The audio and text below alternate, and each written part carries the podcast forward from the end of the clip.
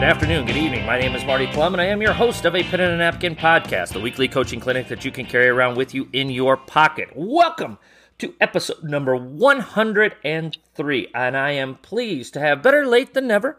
Uh, Lisa Steele, the former girls basketball coach at Paul the Sixth out of New Jersey, to come on here. Uh, we're really excited to have Coach Steele on here. But before we get to Coach, we of course want to thank our founding sponsor for the podcast, Kosak Chiropractic, located at 14450 Eagle Run Drive here in Omaha, Nebraska. Coaches, if you have an athlete who is struggling with balance, neck, or spinal issues, have them go see Kosak Chiropractic. You can check out their practice at kosakchiro.com, K O S A K C H I R O.com. And just be sure to let them know that a pen and a napkin sent you. Be sure to follow us on Twitter at a pen and a napkin. We try to put out daily coaching tidbits on the Twitter handle, so be sure to follow us there. Obviously, if you're listening, you're on iTunes, so be sure to download, rate, and review. Give us five stars so we can get out the word to help coaches hone their craft. And if you have any questions, comments, suggestions, or ideas, email me at a pen and a napkin at gmail.com. Three words for you this morning, Coach. Are you ready for them? Yes. Fly, Eagles, fly. Yes, yes, sir. Who do they have today? We the Giants. It's a division game. Oh yes, uh, the the the def, uh, the East Coast bias, one of those. Yeah, yeah. we should uh, we should win, but you never know. It- They- hopefully, they continue to run the ball. Yes, it's it is the NFL, so you never know from week to week. So uh, we are taping this Sunday morning. Uh, Coach has got her face paint on, and and she is just ready to go. Half half the face is green, half the face is white. She's got some silver separating the two. She is just locked in and ready to roll. yeah Uh, uh, maybe not, maybe not that far, but I do have my Eagle sweats on though. I am wearing. I am repping the Go Birds. I got my Eagle sweats on. Uh, are, are, uh, are they the Ron Jaworski, uh, uh, Mike Quick uh, era, or are they a little bit more Randall Cunningham? What era are they from? Uh, they're, they're the recent era. They're the uh, more so the Donovan McNabb. Okay, all right, Yeah. yes, yes, yes. Outstanding quarterback. Didn't get as much credit as he should have. Took a lot more blame than he ever should have. Uh, that's my opinion, but I'm not an Eagles fan, so. Uh, all right. Well, hey, Coach Steele, uh, pleased to have you on uh, today.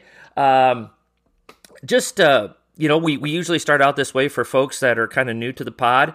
Uh, just tell us a little bit about yourself, your background, and and your basketball journey. Yeah, first off, you know, thanks for having me. Uh, I always get a lot of tidbits from your Twitter feed. So when you uh, messaged me, I was, I was I'm grateful to be here. Thank you. Oh Um, well, thanks for coming on. so a little bit about myself. I uh, so I'm based out of South Jersey. Um, I'm 20 minutes from the city of Philadelphia, where uh, I live and where my this Paul Six High School was. Uh, I'm a public school um, high school teacher. I teach business classes now, and I am currently, um, which is why I resigned, the assistant athletic, athletic director at Highland Regional High School, which is a um, 1,100 students public school here in Camden County. Uh, actually, my alma mater. So okay. I played here. Um, so I, I played here. I had a, a decent high school career. We went from being, when I was in eighth grade, um, I didn't play, they were a four win team. And by the time uh, myself and my teammates, I had two other teammates who played Division One basketball, uh, graduated, we were nationally ranked. Um, I scored, you know, 2,000 points uh, in high school playing at Highland for Dan McGettigan. And um, from there, uh, I went to George Washington and played for uh, Joe McKeown, and who's now currently at Northwestern. Um, so at GW, we had uh, a successful four years. We went to uh, two Sweet 16s um, in t- uh, 2007, 2008, and we were nationally ranked. Um, you know, all four years we were Mhm. there in, in, in, in one poll or another. Mhm. Um, and then from there, um, I got hurt in college. I actually wound up, I had uh, six stress fractures that just always lingered. Oh, Um, turned, turned into arthritis, you know, the whole thing. So it was one of those things where, like, I could only practice an hour and a half a day. I had to really watch myself. And um, so I was able to see the game from the sidelines a lot in college. Um, Mhm. Something I hoped wouldn't have happened, but it was a blessing in disguise because I had the opportunity to really learn how to become a coach. Um, I had an opportunity to really learn, you know, a, a blizzard, a matchup defense from one of the best in the business who, who kind of honed, you know, made that his own. Um, and then I got to kind of just learn the business of things. So when I graduated from GW, I became a college coach at the Division One level. I was at Mount St. Mary's University for a few years, uh, three years in Emmitsburg, Maryland, um, home of Jim Phelan, uh, mm-hmm. one of the winning, yep, one of the winningest coaches of all time. And then the bow tie uh, guy. Yes, the yep. bow tie guy. Yep. Yes, yep. So, and then, um, and I was lucky. I got to meet. He was around a lot. His daughter is the athletic director there, so I, I got a chance to sit with him a few times, um, which was really cool. Um, another Philly guy though. He went to LaSalle, but uh, I uh, also uh, coached at Wagner College in New York City for a year, and then that's when I circled back and came home. Um, and I have been at Paul Six for seven of the last eight years. I, um, I did a brief stint with Timber Creek Regional High School, who's also in the same district as Highland. Um, sectional champions, uh, had a number of Division One players. The, the Martin family is who went through there. They all, all played at Quinnipiac. Mm-hmm. Um, I had great careers when Quinnipiac was going um, to the tournament a few years ago. Yep. A lot. Um, so yeah, and then from there, uh, recently I kind of caught the administrator bug. I, I work uh, events every summer. Um, on the AAU side, I've been with the um, Philadelphia Bells my whole life. I played for the Bells, you know, growing up. We won a national championship in 2003. Uh, had some pretty special teams. Played for uh, Brian Creech and Kevin Lynch, who are now with the Philly Rise. Um, but also, uh, you know, did a lot of work for Mike Flynn and did a lot of work for U.S. Junior Nationals and Chris Menig of U.S. Junior Nationals. So I started to kind of really enjoy the administrative side, and most recently got my principal certificate in the state of New Jersey, and I'm currently the assistant AD, um, and will be, you know, pursuing either VP or athletic director jobs in the near future.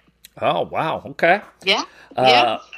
You know. Uh, it, it takes a special person to be a school administrator. It's something I don't want any part in. So hats off to you, Lisa, for for jumping in. So um, you you talked about your your college career and uh, you, had the injuries that forced you to kind of look at the game from a different angle. And obviously, you were a great player. You're a Division One player.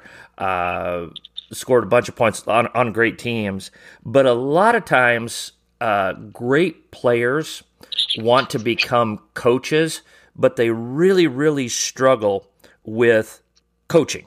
Um, what do you think is some of the the most difficult adjustments that uh, players have, especially great players have, to becoming a coach and and interpreting the game and seeing the game in a different way? it's funny i'm actually i'm reading a book called talent code right now and and one of the discussions in this book is actually the science behind talent. And basically, a big thing is with myelin, when the myelin formations. Sorry, I'm a science nerd too. That's so. okay. That's okay. but when you have this, when you're when you're developing, you know, motor skills, you you form myelin, and basically, when you put in enough practice and and do enough, it becomes um, automatic to the point where uh, you're subconsciously doing the skills.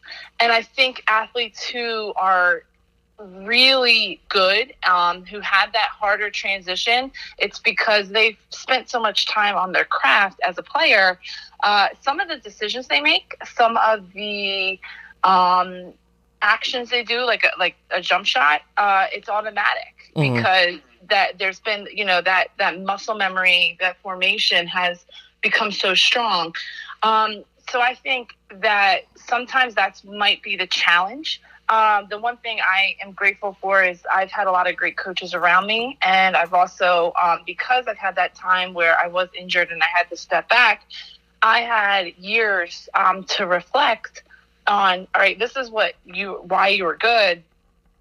This is the breakdown of it. And I also had coaches just, you know, my dad is the one that kind of taught me how to shoot a jump shot. So, uh, you know, get, I'm lucky enough he's still around. Um, just talking to him and breaking it down into the pieces, mm-hmm. you know, and going back and talking to my high school coach and seeing him teach 10 year olds the pieces of shooting a jump shot because I will, I will tell you, my whole thing as a player was I could shoot in the mid range, I could shoot the three, I could, I could shoot. And uh, the hardest thing for me to coach is teaching kids how to shoot. Um, yeah. No, I, I, I under, yeah, I understand. I mean, I wasn't very good, but I could shoot. I mean, I could. I, I mean, I could really shoot. Uh, you know, uh, passing, dribbling, uh, defense, rebounding. Those are the things that escaped me. But I could shoot, and sometimes I sit there and go, "Why?" You know, uh, my former. I, I'd like. I think I've gotten a lot better at it, but hey, this should be this should be pretty simple for you. Just boom, boom, boom, do this, and and I've gotten better at it. But I understand where you're coming from. Yeah, yeah, and and then the funny thing is, I used to get teased for my defense. Now I always thought I played hard on defense, but I get teased for it. But I, but the reason why I say that is because our identity at PVI became, you know, we created a lot of offense from our defense and our identity became a, a defense focused team where we were turning teams over we were getting points in transition so it is funny you know how it works out because a lot of my weaknesses in my actual game as a player became um, the the strengths and the identity of the teams that i've coached as mm-hmm. a head coach mm-hmm. do, do you think you, you were kind of talking about the the muscle memory and you know have you ever read any Malcolm Gladwell and the Ten Thousand Hours and and that type of thing? Yeah, a little bit. Yeah, yeah. years ago. Yeah, um, you know, great players when they when they start coaching, they they have not put in the ten thousand hours into coaching in the same way that. Uh, they, they put into their jump shot or or their basketball skills. They're kind of starting out at times. Now, and again, this isn't everybody, and I'm painting with an extremely broad brush here but just the reps of understanding the ups and downs of coaching, just like the reps of understanding uh, the the ups and downs of developing your skills, uh, is to me that that sounds like a little bit of a correlation between those two. And when it doesn't, you know, it, it's not going to be a smooth transition for everybody who jumps into that realm. Is does that make sense? Yeah, it definitely. It's as you talk about it, I think about all the experiences that I sought out. Mm-hmm. Um, you know, in college to to develop those skills um, and to gain those hours, um, like coaching in different All American camps, coaching AAU as a college player, uh, volunteering at college camps. But then it never really replaced, you know, when you move six inches to the left and become the head coach, um, that experience of actually calling the timeouts and making the substitutions, um, you know, gaining those hours as well. Mm-hmm. So I, I, I totally makes sense. Yeah.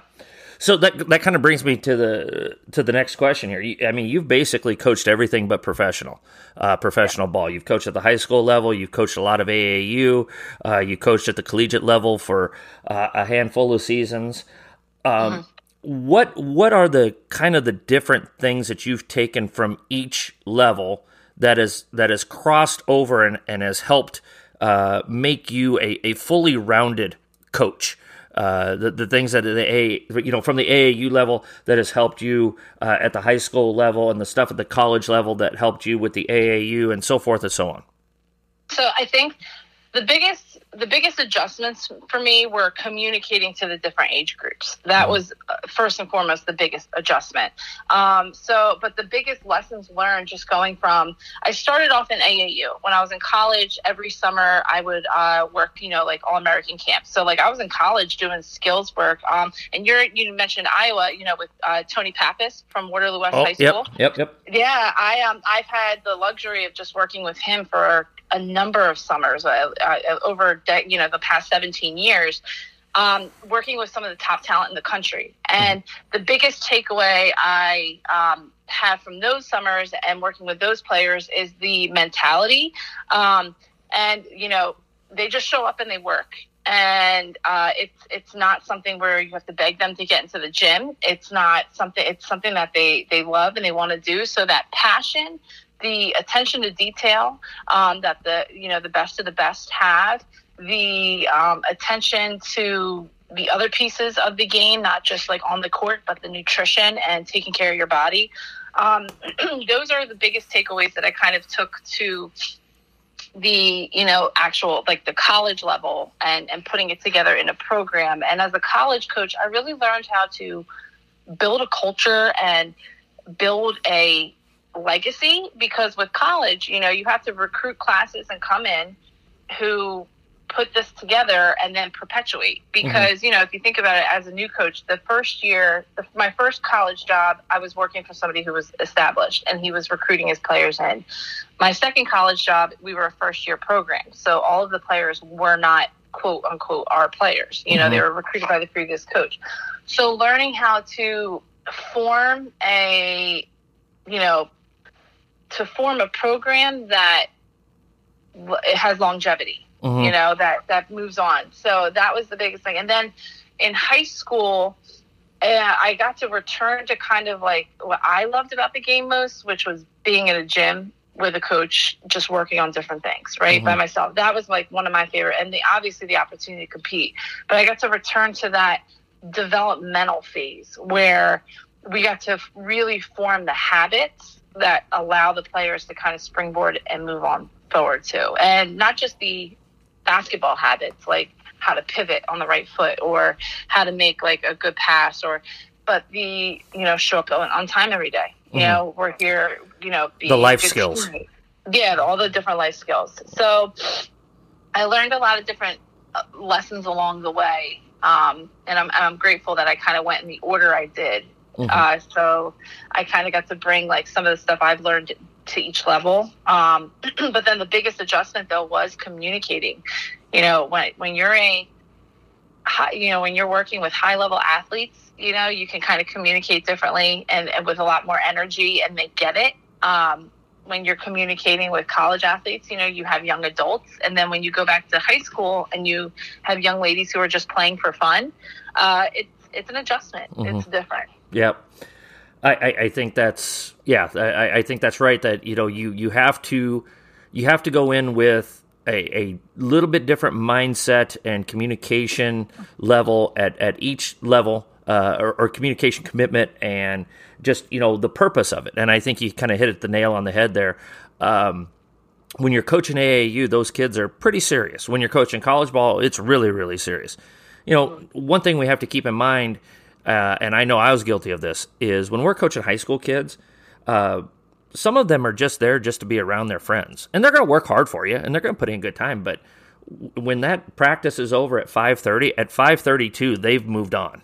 And and I think sometimes we as high school coaches have a hard time dealing with that or or understanding that because we're so invested in it. Um, is is that kind of something else you learned, coach?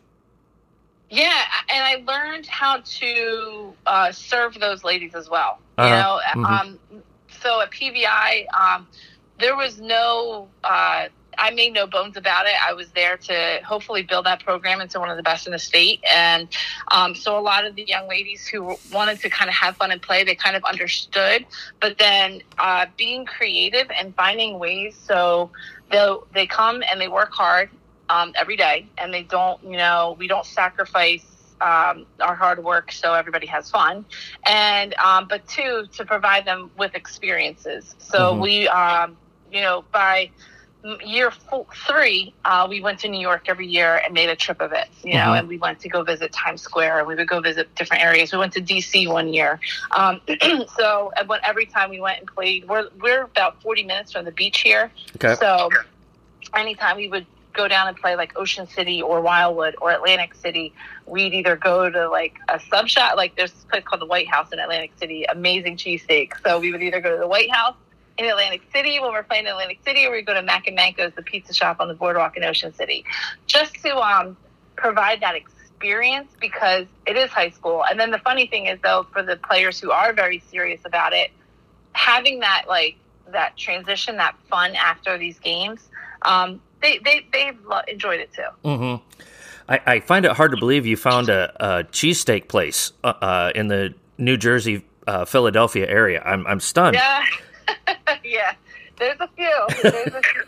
But the, the, White House is good. If you're ever in Atlantic City, the White House. It's a hole in the wall building, but it's great food. Oh, those are usually the best, though. The holes in the walls. That's that's where the good stuff is. Um, yeah. You're not really sure what's in there, but you don't really care either. No. um, you mentioned your college coach, uh, Joe McKeown. Uh, he's now at Northwestern. He's been there for quite a while. Uh, and and Brian Creech was another one that you mentioned, uh, both on the pod and then in the, the stuff that you sent me before. Um, just the, the the influence of mentors and and how important is it to have a mentor and and somebody that w- when you have a question, you feel like you can kind of go to them with just about anything and they may have the answer, they may not have the answer. Uh, with somebody like Coach McKeown, you know, who's been around for a long time, he probably will have the answer. Uh, but but just how important is that to have that mentor in your coaching career to kind of help steer you, especially as a young coach? It's critical. I mean, I preach this when I talk to families about having their daughters to come play for me. It takes a village, right, to mm-hmm. raise a child, and um, that village stays with you throughout the rest of your life. Uh, Dan McGettigan, who I mentioned on my list, I met him when I was eight years old, and um, to this day, I actually had a, a, a at length conversation with him last week to. Um, because one of my next projects, because uh, obviously I stepped away from the sidelines as a head coach, but um, I'm not going to step away for good. Mm-hmm. Um, so I talked to him about bringing back the feeder program he developed because, uh, it, you know, in the past like couple decades, it uh, kind of dissipated a little bit, the Gloucester Township Hot Shots. But um, if you looked at that feeder program, there were four Division One. No, gosh, almost ten Division One players came out of that program in a short span of years from our township. Mm-hmm. So um, you know, the relationships last a lifetime and they're just so valuable. Um, but yeah, I mean, Brian Creech, I could call him last year. We have a, we have a point guard at PVI who's the number 18 overall player in the country in our class, in the class of 2023, Hannah Hidalgo. Mm-hmm. Um, and people were starting to face guard her. And I, I, I was doing certain things, but she was t- she was being run ragged every game. So I said, all right, there's got to be an adjustment.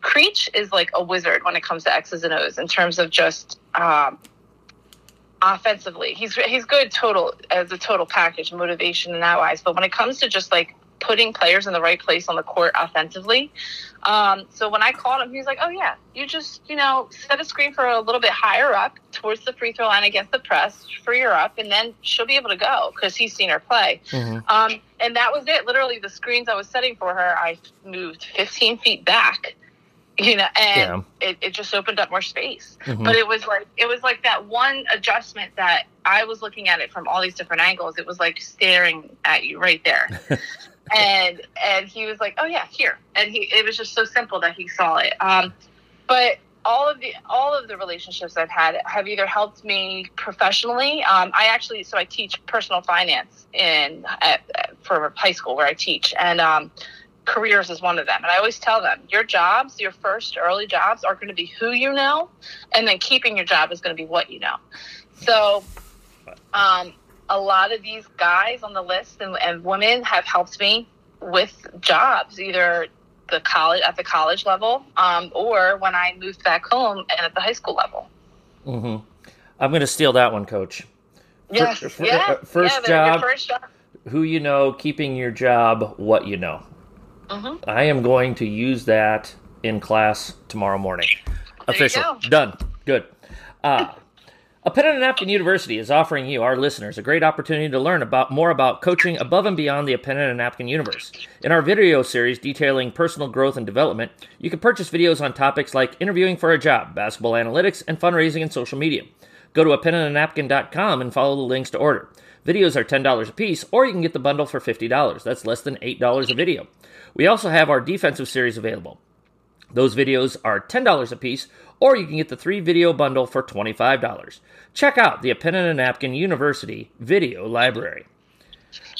Coach, uh, th- this last few months or so, it's it, it's it looks like to me uh, it, it's it's been a little bit of a roller coaster. Uh, late in the spring, you decided to to step away, and then you unstepped away, and then uh, a couple of months ago uh, in September, you kind of re resigned, and and you know those reasons are your reasons, and and so forth and so on.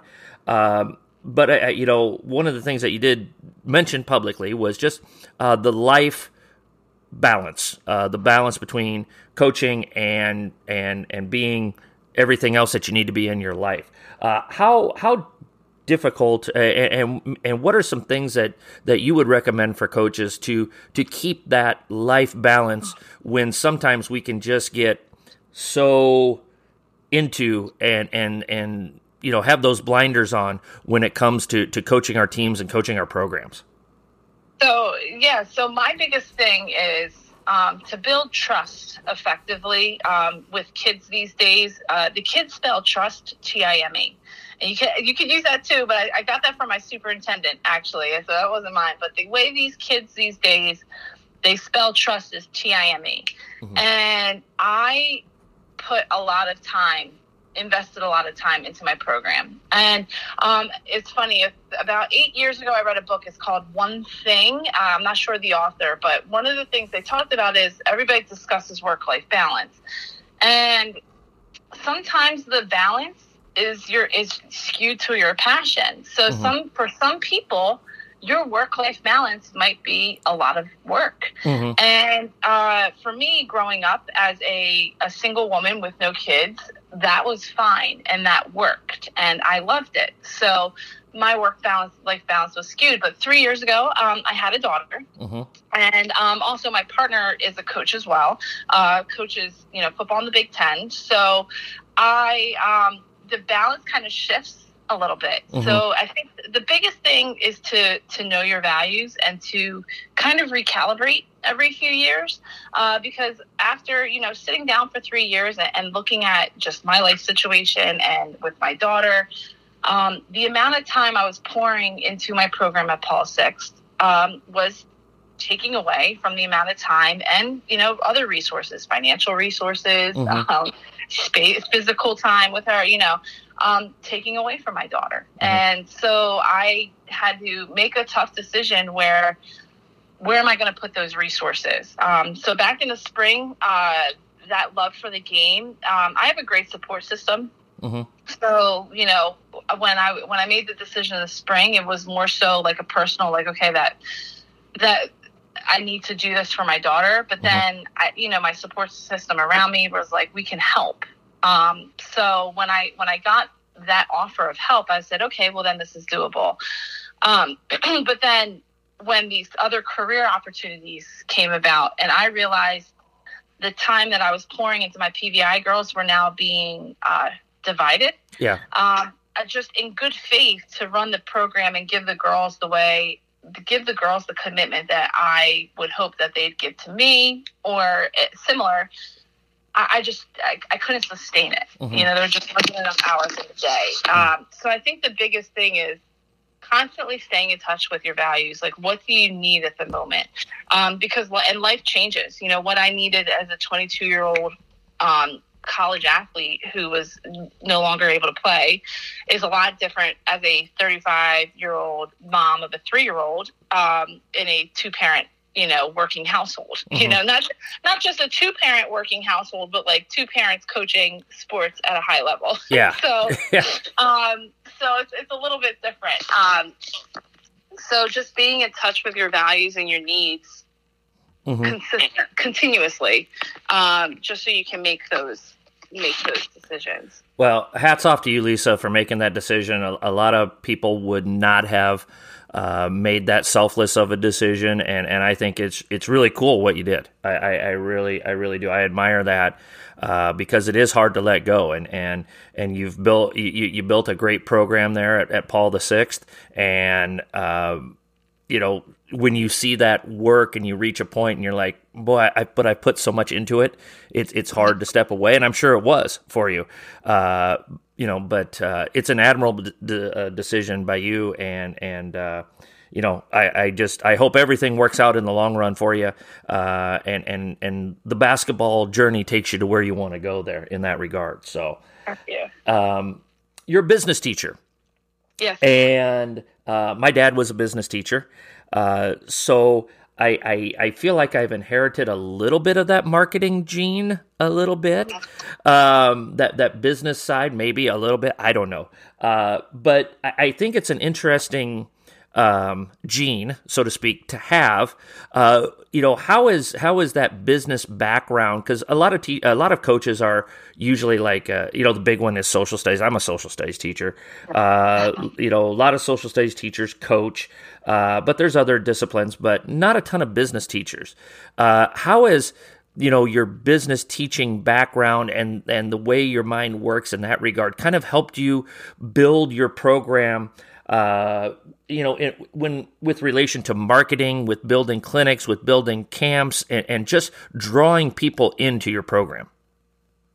Uh, so, it, so, and that the business background and the college coaching background combined have really uh, created like a perfect storm. Coming into at PVI, a private school where we can pull in players from across the tri-state area um, but now, also in the public school, uh, and, and, one of the, my future, hopefully future endeavors is, um, you know, there's a, a big expression in our district about keeping kids in the district and not losing them to the mm-hmm. private schools or the school choice schools and the charters and stuff. Mm-hmm. So I think it's been beneficial because I've learned how to develop the meaningful relationships uh, that are needed to to recruit and and to bring and garner buy-in from the community and create just um, support in the community. So um, it has trickled down. You know, in college, it's it's the lifeblood of your program, and if you don't recruit, you know, you don't really keep your job long. Um, it's not you know on that scale, but bringing some of those elements of um, making people feel welcome, making people feel like they're a part of something bigger, um, making people feel that they're just a part of this program and we're all coming together to, to achieve a one goal. Um, I think it's been just helpful in creating that sense and making people want to be a part of what you're doing. Mm-hmm. Um, so I, I just had fun with it. The very first thing I did uh, when I was at PVI was for every event I ran, I got T-shirts made just so you could get the Paul Six name visible mm-hmm. into the community uh, because PVI in our in our South Jersey community has a name, but it wasn't for girls basketball. You mm-hmm. know, their last state title was in the seventies. So, mm-hmm. so I knew I got the job done though when I was at an in service in my district one day, and I was walking through the gym after school to say hi to a, coaching colleague, and I saw one of the athletes wearing a Paul Six basketball shirt. I was like, yeah. I said, that's not good for you guys. You should probably tell us where that shirt is set out. However, you know, for me, the name's out there. Uh-huh. Mm-hmm. So just that that sense of we're here. There's a community here. Um, there's a community you want to be a part of here, uh, and then just getting the word out. Mm-hmm. You're uh, you're stepping into the realm of broadcasting a little bit. I saw. yeah. Yeah. Uh, you know how is that how is that big I, you know, i've dabbled in a little radio and and and uh, done some of that and uh, it's fun i i really enjoy doing it uh, how is that perspective of of doing some broadcasting and just watching both teams and preparing for a game. And and I, I, I don't know about you but the the biggest thing kind of like with this podcast I, I, you know one of my goals is to not sound like an idiot. Um, and I know that's what I worry about when I'm what I'm calling a game is to not sound like an idiot. But uh, what uh, what have you learned about basketball from that perspective Ah, it's a, it's a different beast. So I got a call a few weeks ago, LaSalle's head coach, and he said, "Hey, Lise, we, we have a need. Um, it's immediate, uh, but we need a color commentator. You know, we have a broadcast, and it would just be better to have the color commentator and the play-by-play bounce off each other. It's it's tough with just one. Uh-huh. I have no. I am a math science person. I, I have an exercise science pre med concentration from undergrad. I have a master's in business, I, and I love you know I teach accounting. So like, are you sure you want me on this broadcast? because I literally have no experience. And he said, no, it'll be great. You've coached. So I was like, okay. Um, so it, it, it was nerve wracking at first because I couldn't, I, I wasn't sure of the etiquette that mm-hmm. was the hardest adjustment was how does the conversation conduct throughout the game mm-hmm. yeah um, so that I was very nervous going into the first game. Um, the preparation was fun because I got to call old friends. Mhm. Um, LaSalle's the first games I did were against Rider and Niagara, and Niagara's head coach I used to coach with at Mount St. Mary's, and Rider's coaches are South Jersey girls who recruited me, Mhm. um, worked with me, you know. So I've Mhm. known them for 20 years now. Um, so that was the fun part. I got to talk hoops Yeah. and that was the really really cool part um, being a on the sidelines on the other sideline kind of reporting what you're seeing um, it, it, it's fun. You know what it is? I, I kind of just get to talk about the game with my friends but it just they all happen to be on a broadcast listening in on espn plus. Uh-huh. so so that was cool. I mean but the hardest part i think was figuring out the timing. Mhm. um, and then if you like if anybody listened in the first half of my first game it was i was kind of quiet because articulating your thought quick enough where you can get it in between the made basket and before the next play is set up Yeah. Yeah. so th- those were the biggest challenges but the other part that was fun it was the i mean honestly my hardest part about doing that is making sure i have like childcare to watch the baby so i can go do all these games Uh, exactly. Yeah. but, yeah, uh, yeah. but um i loved it I, I would do it as much as possible if i could How many games have you done? I've, I've done two so far, and I'll and I'll probably I have a few more left Yeah. season to do. Same. Yeah, Same partner. same partner. Yeah. Yep. Yeah, I you know it uh, it's it's tougher when you're kind of rotating with with different Yeah. people.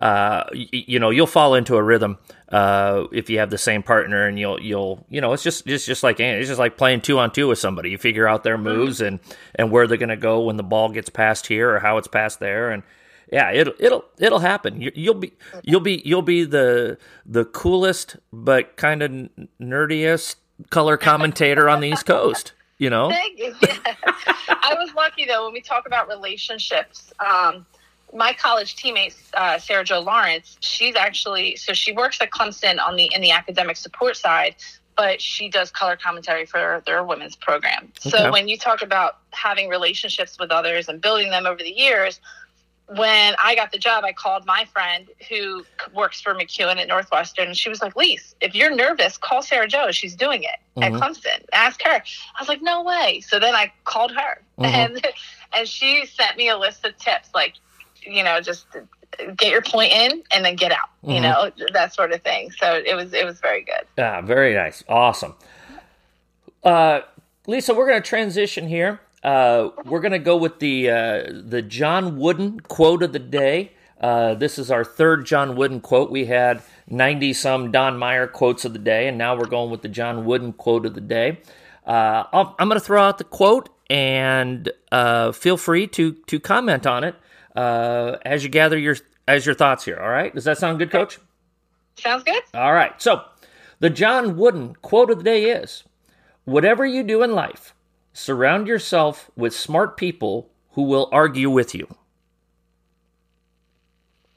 I really like that because, you know, it's the, the worst thing you can have as a coach is a bunch of yes, yes men and yes women around you. You need smart people who are willing to challenge your point of view, in my opinion. What do you think, coach? I agree. I agree. I, you know, over my eight years, I had a staff of just a diverse group of people who did that, and they constantly challenged me, and they constantly. It helps for making adjustments. Um, cause like go back to my story with um, Brian Creech earlier. If you have people all looking at the same thing and through the same lens, you're never going to see the different perspectives. Mm-hmm. Um, so having some having a diverse staff and using diversity as an asset um, because you could just see all those different perspectives and get suggestions from there so you can best serve you know the, the team you're having because think about it your team is not all going to think like you as well Mm-hmm. um, you're going to have a diverse group of individuals and you got to make meet their individual needs as well Mm-hmm. so definitely all Yeah. the way Awesome. Well, let's uh, let's jump into the second half here. Let's get into some basketball, uh, practical basketball stuff here. A little bit more stuff with dealing with your overall philosophy. One of the things I wanted to talk to you about, and and again, kind of the disadvantage with just this being audio instead of visual and audio is obviously not being able to see it. Uh, but I'm intrigued. Uh, you talked about Coach McKeown and the the Blizzard matchup, and that was number one on my list. Uh, just talking about the philosophy of the matchup zone and uh, you know what goes into it as best as you can explain to us kind of the uh, the alignments and the strategy with it and uh, at, you know at this point uh, coach steele i'm just going to kind of turn it over to you and i might jump in with a question or two um, but you know tell us tell us about uh, tell us about the blizzard so Blizz is a matchup zone defense, and I actually have uh, materials for you. I saw on your website you have handouts and resources. I'll share with you. I've kind of taken coaches resources mm-hmm. and mm-hmm. tailored it to high school students okay. and also tailored it to a remote setting because last year we had to do virtual practices for about a month awesome. until the season started. Okay. Um, so I previewed the zone defense. Like I had film clips, I have diagrams, things of that nature. So um, I'll share this with you afterwards. But oh, um, Blizz is thank you so much, by the way. Before I forget to thank you, that that is awesome, and we'll get that added. Uh, awesome. we'll, we'll, we'll get it figured out. So sorry, go ahead. Great, awesome.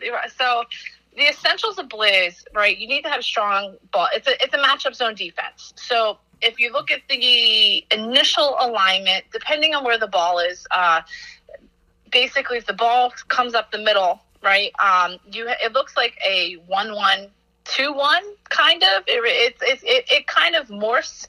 Um, and honestly, I've heard different names thrown out for the defense from different coaches, uh, depending on what coaching tree they come mm-hmm. from. Uh, but you know, it depends on strong ball pressure at all times. So you have two halves of it, right? You have your up guard and your down guard, and then you have your back line. Mm-hmm. So your up guard and your down guard are always in line. Um, you know, one is typically always on the ball, depending on if, if the ball's high above the free throw line. And then you have your back line, which has two wings, um, kind of like the back of a 2 3, but like two wings, um, and then the hoop. Uh, personnel wise, you want to have like a strong, aggressive guard and then a headsy guard. So typically, your strong, aggressive guard on ball defense uh, would be at the up guard, and they would basically just pressure the crap out of the ball. Okay. And then your your down guard would be the one kind of aligned in line with her, um, him or her, and kind of just able to see the floor and see the next play, uh, mm-hmm. uh, and then they'd rotate out for that that first pass. How um, how how high do you want that guard to to pick up the ball? Typically. So it, it depends. Um, but I have in the past picked up across half court in the back court. Okay. Um, like right around the the tip circle. You know, um, we have picked up at half court, and then we have actually. There's a version Coach McKeown used to call. It we called it Utah, where the three point line was a electric fence essentially. So we would maybe pick up around like the NBA line, like not a little bit further than the NBA line. Mm-hmm. You know, like up kind of just past the tip circle in the front court. So, okay. so it, it, it, that becomes a scout, uh, a scout um, decision, mm-hmm. a game time decision, and it also is a personnel decision. So, with Hannah Hidalgo, I've been able to play this in the back court where she picks up in the back court. Um, that I had a stretch of years where my personnel really didn't fit this well, so I had to make a lot of adjustments, and we picked up uh, more so a half court or after. Okay. All right. Um, so communication is the big piece, uh, and then everybody kind of has to move as a unit because you and move on the fly to the pass. Um, and then the other big piece is if you can prevent ball reversals, then you win. Because think about it, like it, whenever we coach our zone offenses, right? If you can get the defense moving and shifting, there's going to be a miscommunication somewhere. There's going to be an opening mm-hmm. somewhere. Mm-hmm. Um, so, with that being said, uh, we try to, when the ball reverses, that down guard or that up or down, depending on how the rotation is, they attack that reversal pass really strong, um, where they're trying to force the girl with the ball who receives the pass back to where she came from. Okay.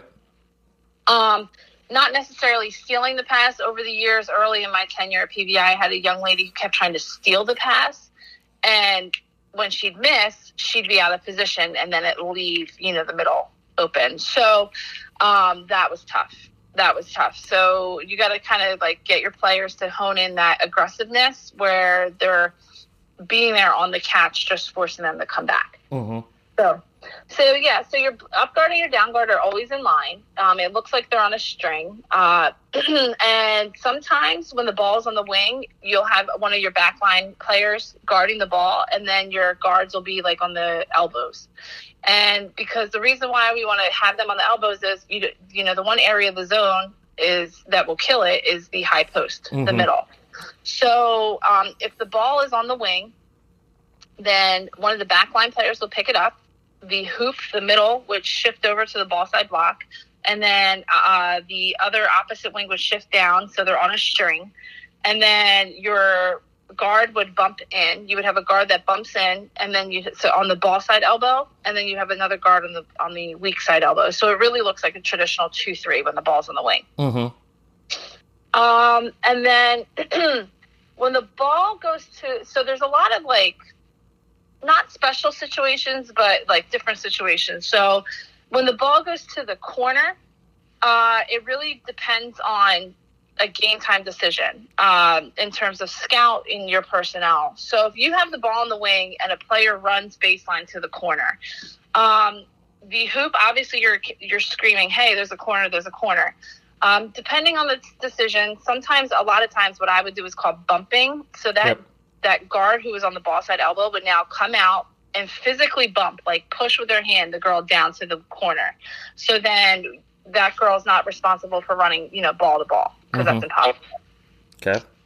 Or you have Xing where you don't um, you don't bump down, right? And the pass goes. The hoop will X out. So the girl from the middle, your center, will mm-hmm. sprint and close out to the corner, and then your wing will X back into where the hoop came from. Yep, yep. Okay. And, and in that period of transition, then the backside wing will just show for a little bit and then and then recover. Mm-hmm. So um, it's a it's so a bump, but it's a different type of bump there in that regard. Yeah, yep. yeah, exactly. Yep. Because then what happens is as that ball goes to the corner, then your up and your down guard shift over to the ball side. So now instead of on the two elbows, you got one girl denying the reversal pass back to the wing, and then another guard on that ball side elbow protecting the high post. So when when that ball goes to the corner, then and again, you know, there's different scenarios, different scouts, that type of thing. But a, a, base rule, maybe if if they go that deep into the corner, let's really kill that thing in the corner and really cut off the rest of the court. Yes, exactly, and that's um, preventing ball reversals. That's kind of the whole premise. Like you want that other guard to really deny that wing hard to not let that pass get back out. Mm-hmm. Okay. Yep. Mm-hmm. Yep. Um, and then, so then if the ball rotates out, you really don't want to let that ball reverse, but then it, it, winds up being the same principles on the other side. You know, if the ball gets to the wing, the back line, the wing will cover it, the up guard and down guard will be on the elbows. If the ball goes to the corner, depending on if you bumped or X'd, um, where the girls will go.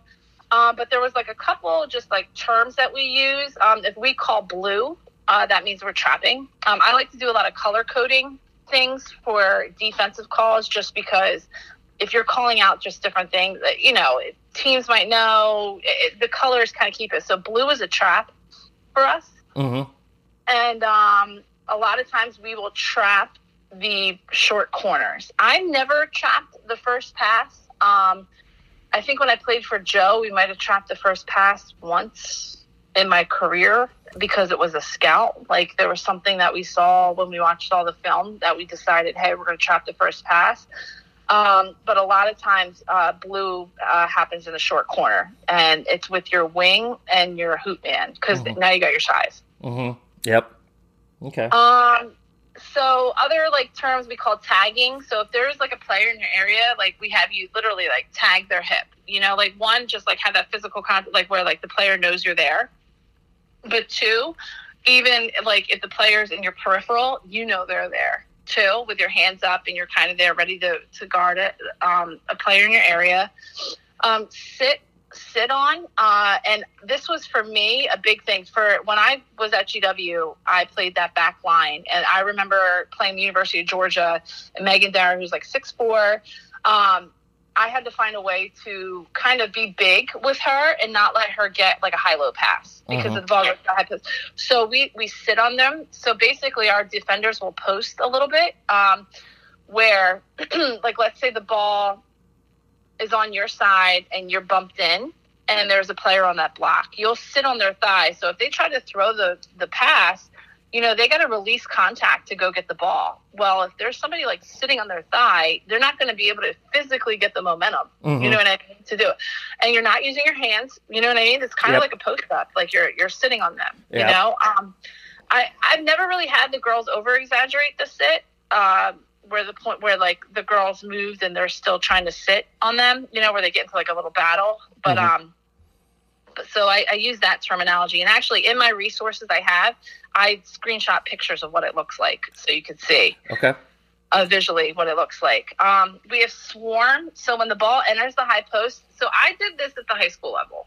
Um, I could kind of get away with this at the high school level because of the, just um, the skill, you know, and different things.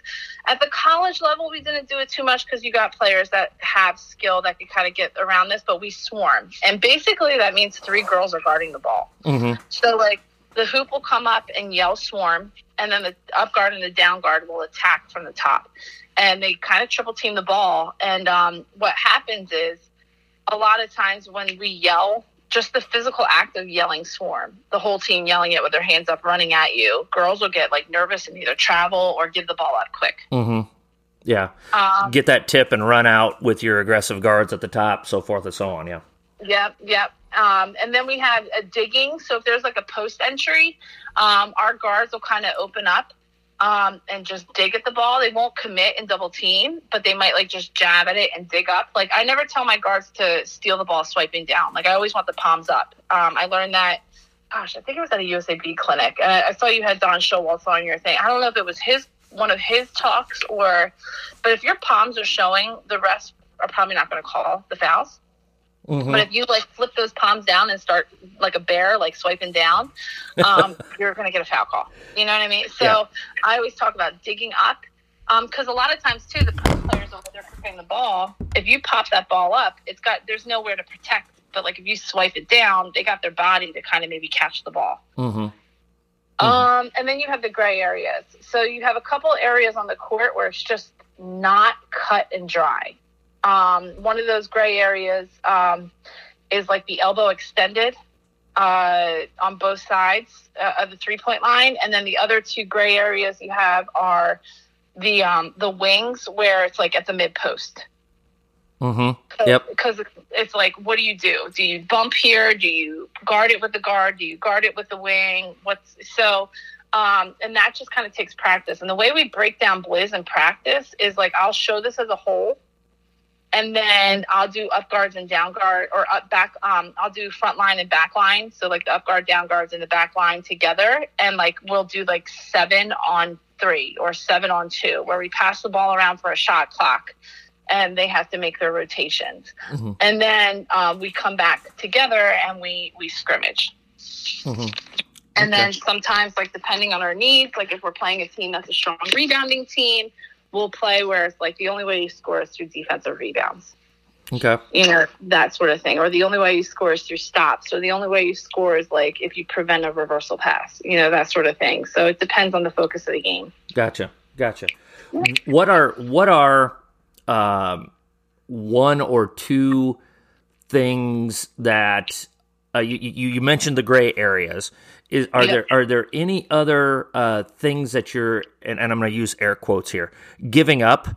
Uh, is it is it uh, tough to rebound out of it? Maybe you know that's kind of the thing that uh, worries some coaches playing zone is not having a body to body to to to rebound. Uh, you know, what are the one or two things that you really, uh, other than the basic rotations, what are the one or two things that you really have to emphasize to make it successful? Uh, you have to. So if you're going to play a team that overloads, then you're going to either struggle or you're going to have to dedicate a lot of time in practice. Uh, Dawn Staley, when she would run this against us, she would overload it and then flash. Um, at, it was Temple at the time, Kamesha Hairston across the uh, across the free throw line from the backside.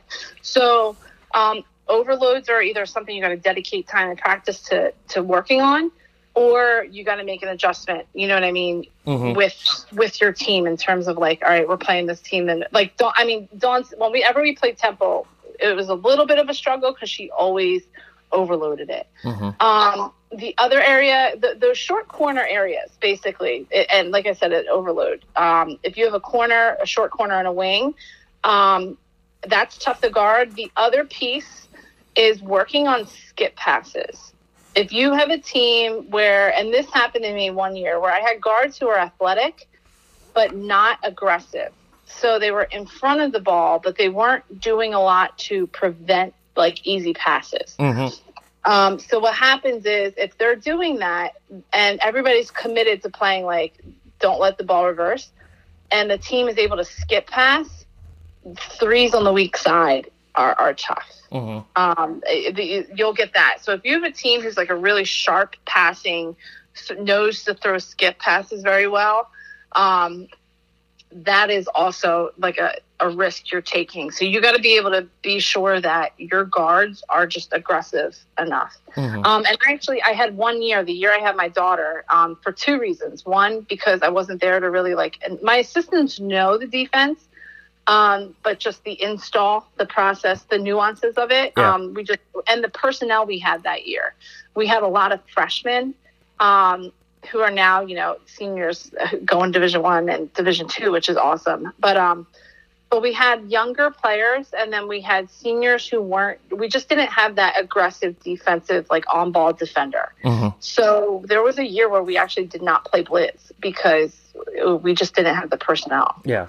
Well, Um, and, and that goes back to the very first thing that you said was you got to have great on ball pressure to really make it work. And Yeah. and and I think sometimes with kids when they say okay hey we're going to go with our zone whatever zone it may be oh it's a little bit of a break. It's a little bit of rep. No no. You're still in a stance. You're still being aggressive. You're still closing out aggressively. You're still mirroring the basketball.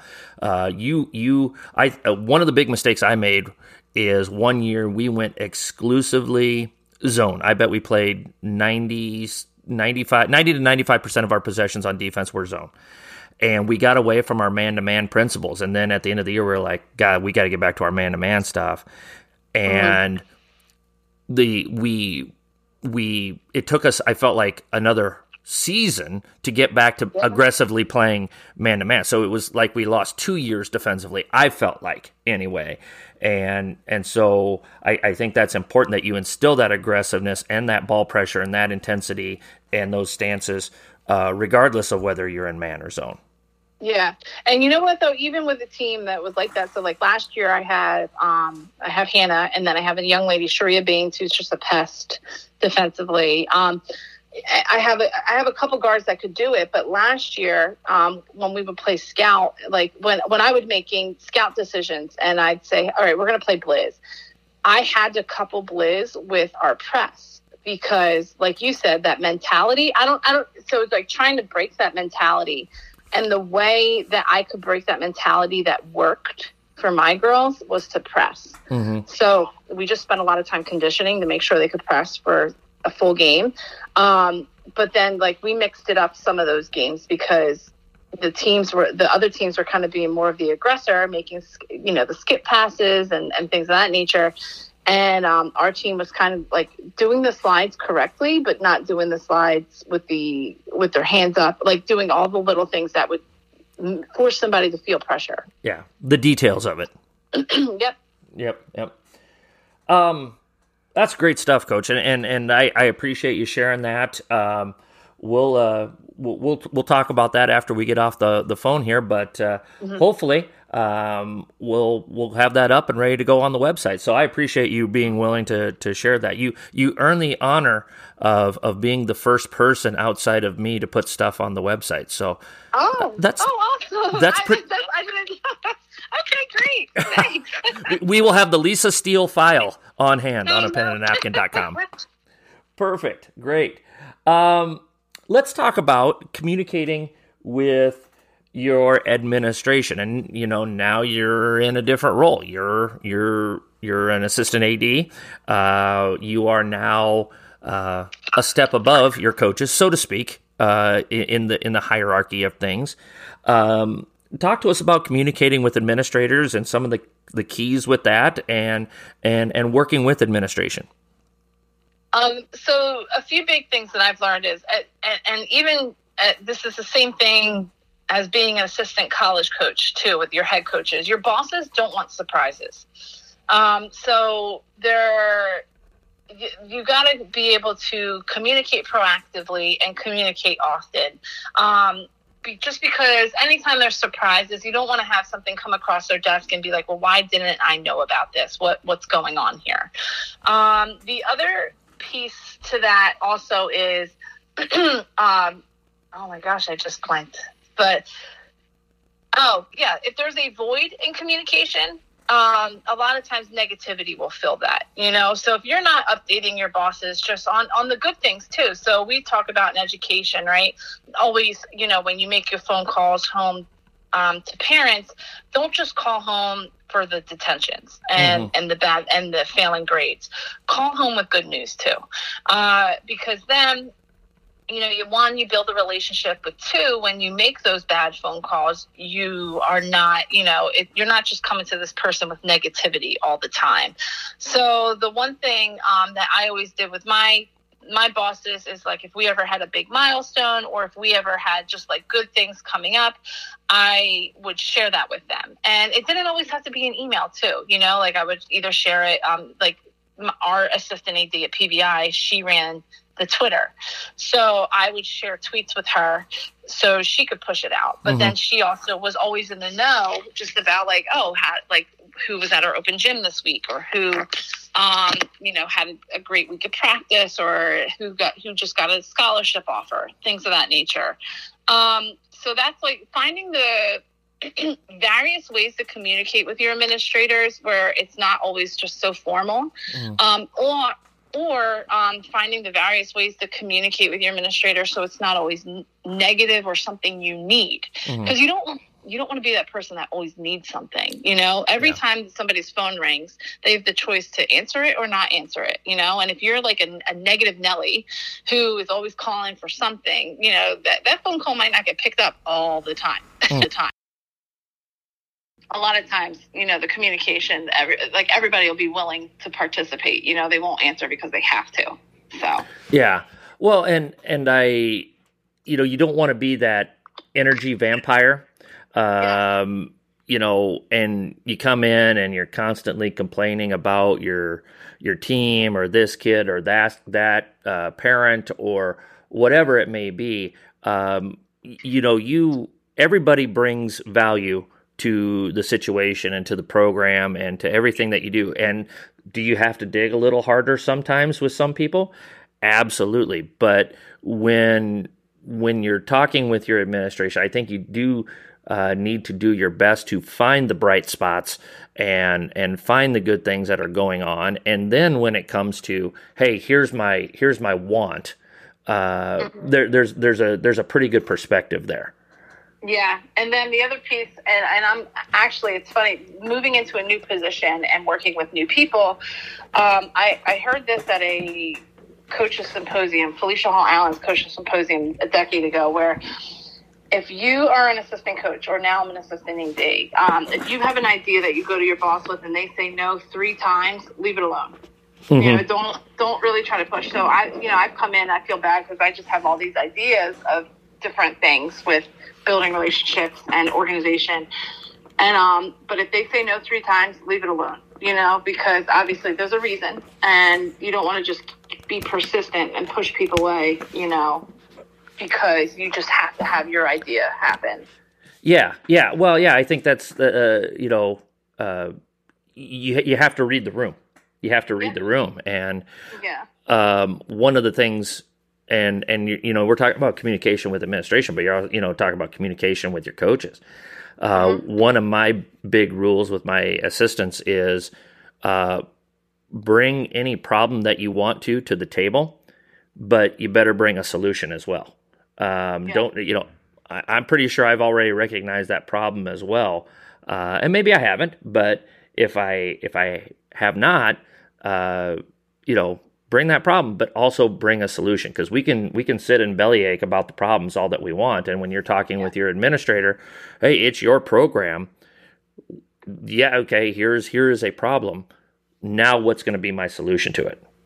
Yeah, because think about it, like we're in a busy culture now. Everybody's busy, busy, right? Mm-hmm. And that's the big the buzzword. So if you come with that solution, then that's one less thing that they don't have to do.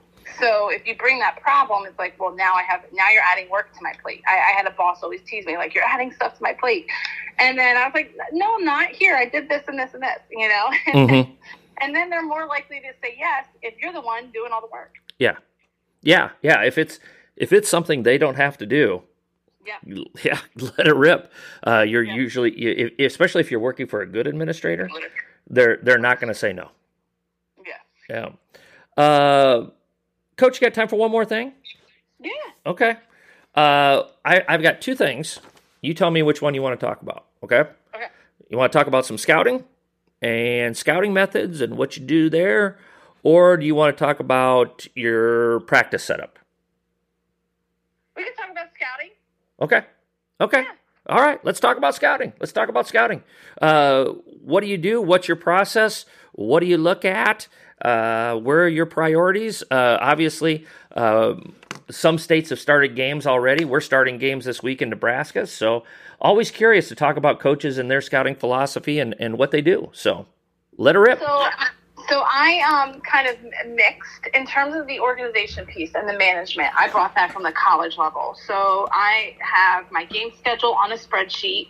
Um, and then next to each opponent and game date, um, to the right on another column, I have their previous three games.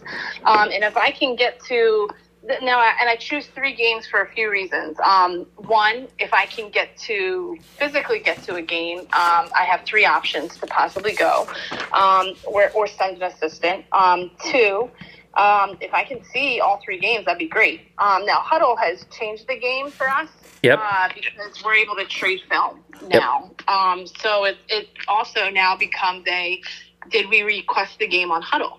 Mm-hmm. which was something, you know, 10 years ago at even me, uh, even though I'm like fairly, you know, I've lived half my life with social media, half my life without it, right? So mm-hmm.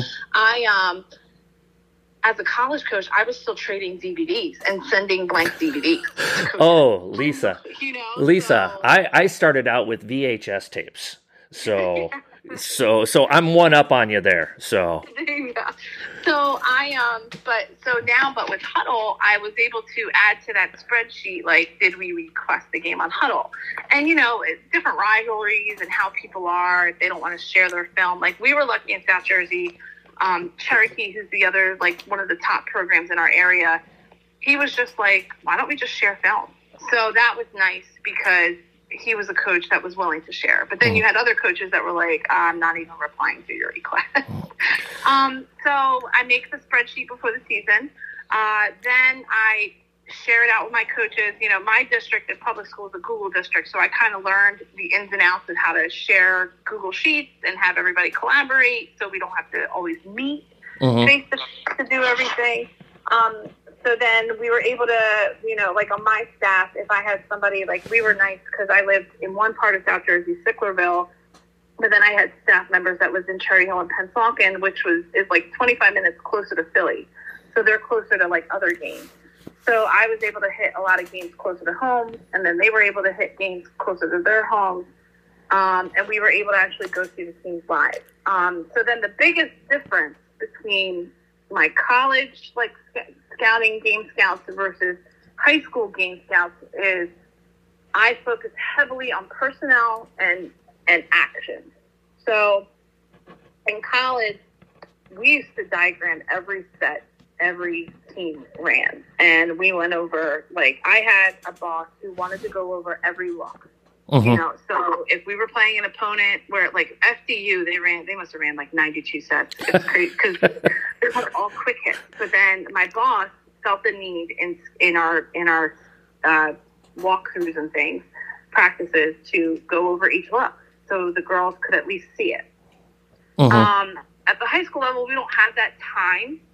Um, also, for me, I, I really wanted to focus on just like big things. And then if there was like one thing I would keep in my back pocket. So, like, for instance, if we were playing an opponent who ran a lot of just wing ball, or, or no, here, ch- that Cherokee, they ran a traditional, like Villanova style, five out. Um, they had a post player in.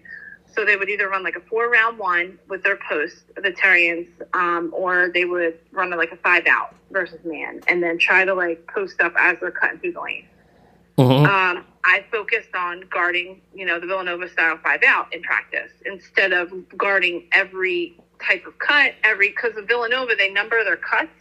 Mm-hmm. So, like, a one cut is a straight cut, a basket cut. A two cut is a curl. A three is a flare. You know, and instead of overloading the kid, Um, we just kind of go over the general, mm-hmm. the general, the general looks, um, and then like obviously personnel. So this Cherokee was killing people with you know this post player, and what I do whenever we play strong post players in high school, it's really hard for high school guards to throw lob passes.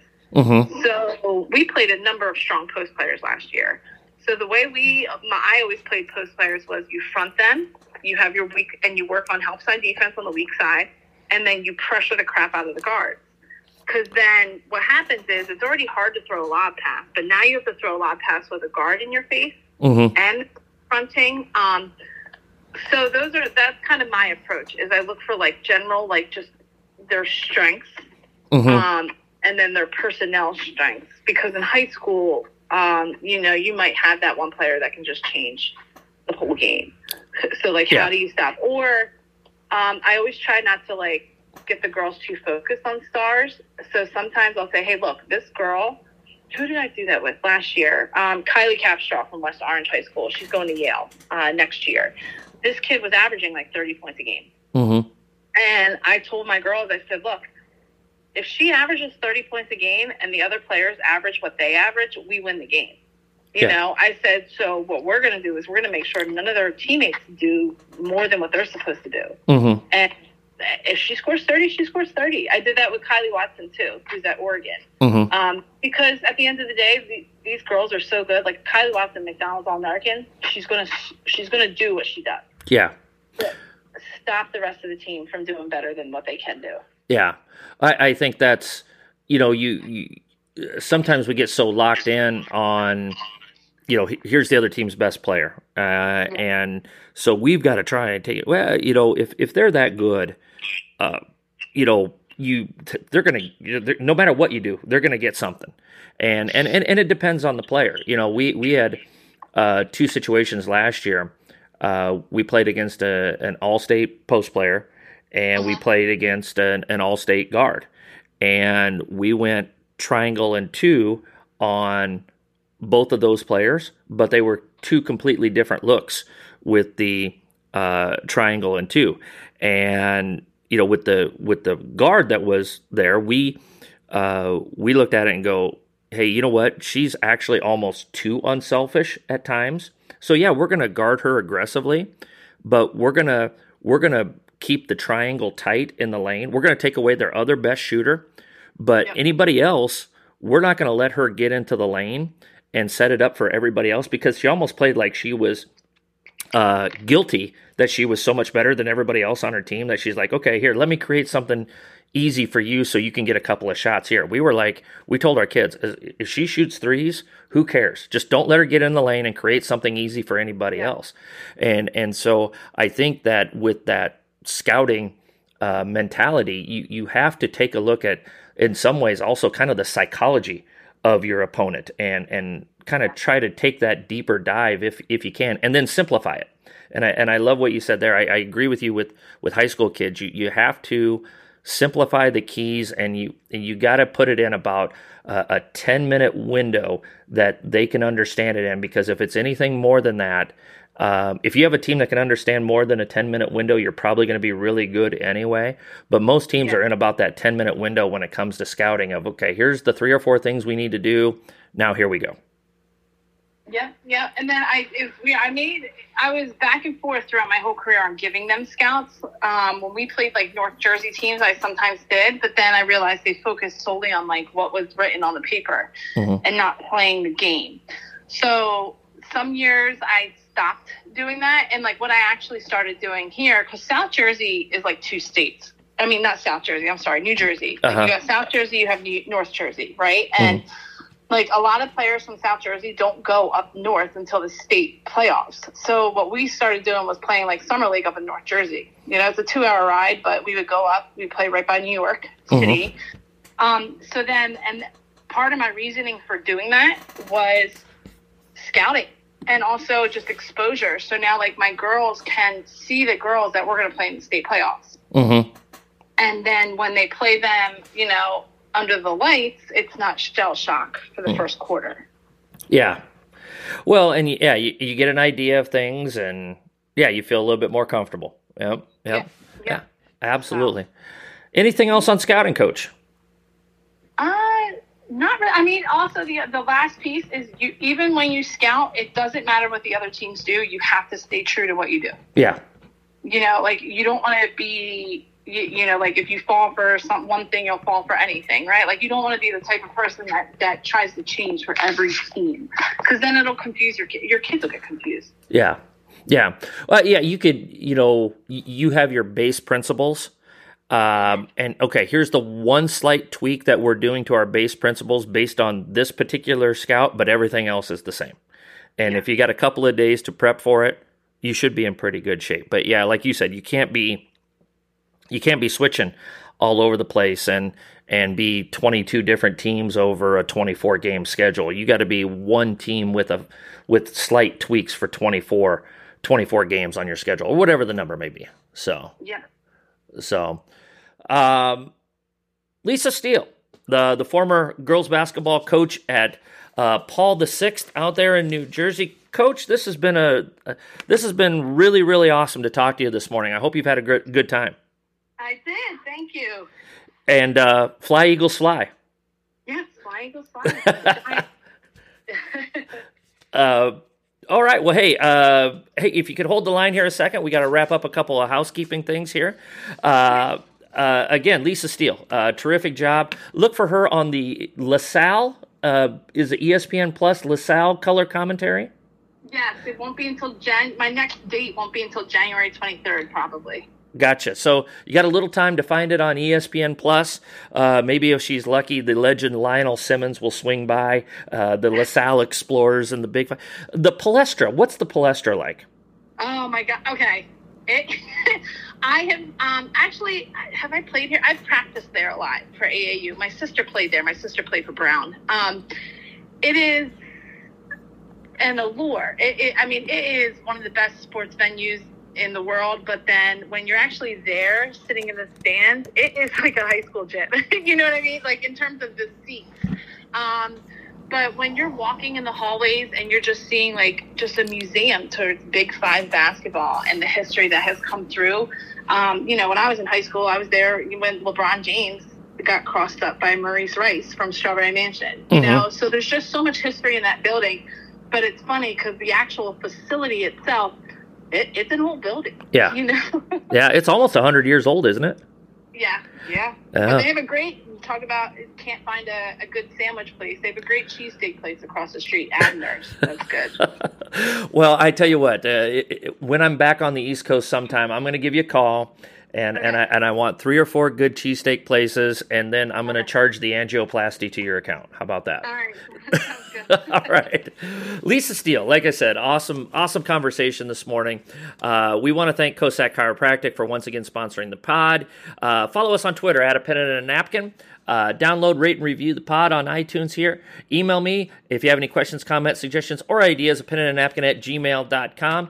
And hopefully, here in the next day or two, we will have uh, Lisa's material on the Blizz uh, half court defense here on a pen and a napkin.com. Coaches, as always, let's be sure to hone our craft one day at a time.